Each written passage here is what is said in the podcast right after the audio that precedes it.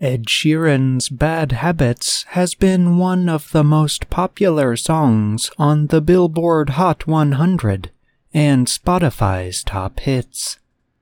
Every time you come around, you know I can't say no. Every time the sun goes down, I let you take control. In this week's Everyday Grammar, we will explore how the song can teach you about how to describe regular or repeated actions and events. Every is an adjective that is used to describe a repeated activity or event. It shows how often this activity or event happens or is done. For example, consider the statement, I wake up at 6 a.m. every day. The repeated action is waking up. The adjective every describes the noun day.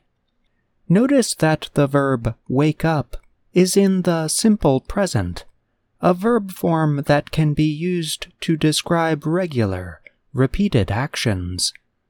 Although the verb is called the simple present, it does not exactly connect with the present time. It suggests that something often happens or is generally true.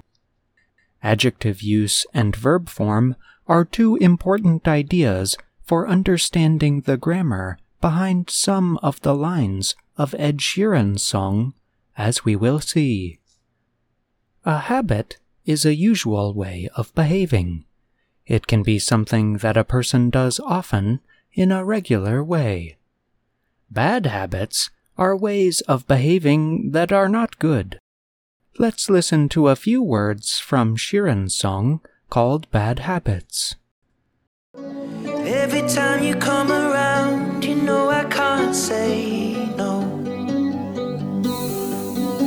Every time the sun goes down, I let you take control. Notice that the adjective every describes the noun time. In this case, time does not mean hours, minutes, or seconds.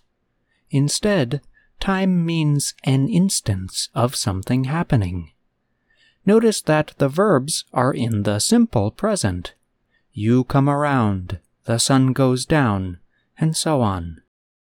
The basic idea of the words is the following structure. Every time something happens, something else happens. You can use the basic structure of Sheeran's words to make your own statements about habits or things that are generally true. For example, a person who does not like grammar might say, Every time I open a grammar book, I fall asleep. A person who likes grammar might say, Every time I open a grammar book, my heart fills with joy. When you are listening to music or reading in English, pay careful attention to how the speakers or writers describe repeated actions. Take note of how they use adjectives, such as every, and the simple present verb form. And remember the following statement. Every time you have a chance to practice, you should try to make the most of it. I'm John Russell.